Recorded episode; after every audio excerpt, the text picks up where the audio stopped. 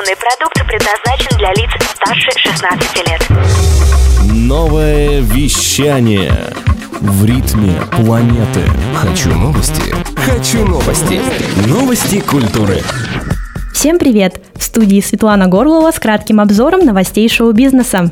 Тур популярной южнокорейской группы BTS получил звание самого влиятельного турне в мире в чарте Billboard Box Score. На гастролях Love Yourself, Speak Yourself Boys Band заработал свыше 51 миллиона долларов и продал больше 300 тысяч билетов. Следом за BTS в рейтинге Billboard стоят такие артисты, как Metallica, Pink, Spice Girls и Ariana Grande. Отметим, что на момент формирования рейтинга BTS уже завершили 12 из 16 концертов и впереди у парней еще 4 выступления в Японии.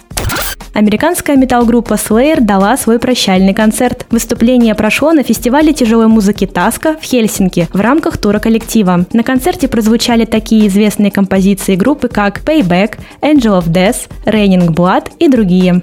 После гастролей коллектив прекратит свое существование. Напомним, группа Slayer была образована в 1981 году и наряду с группами Megadeth, Metallica, Anthrax входит в большую четверку трэш-металла.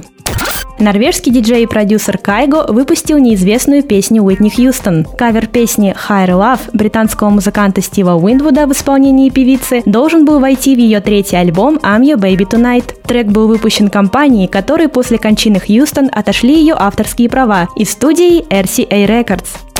Британский музыкант Ози Осборн потребовал от президента Дональда Трампа не использовать свою музыку в политических целях. Ранее президент США опубликовал видео с трансляцией дебатов кандидатов от Демократической партии на президентской гонке. В ролике Трамп использовал песню Осборна «Crazy Train» для своих реплик. Супруга Ози Осборна Шерон в своем инстаграме посоветовала главе США использовать в своих политических кампаниях композиции друзей Трампа, упомянув певца Кит Рока, рэпера Канни Уэста и гитариста Теда Ньюджента. Во время концерта американской певицы Пинк у поклонницы начались роды. За несколько секунд до того, как звезда начала исполнять первую песню «Get the Party Started», у 32-летней Деннис Джонс отошли воды. Врачи сообщили, что уже на четвертой минуте выступления на свет появилась девочка. Назвали новорожденную Долли Пинк. Новое вещание. Хочу новости. Новости культуры.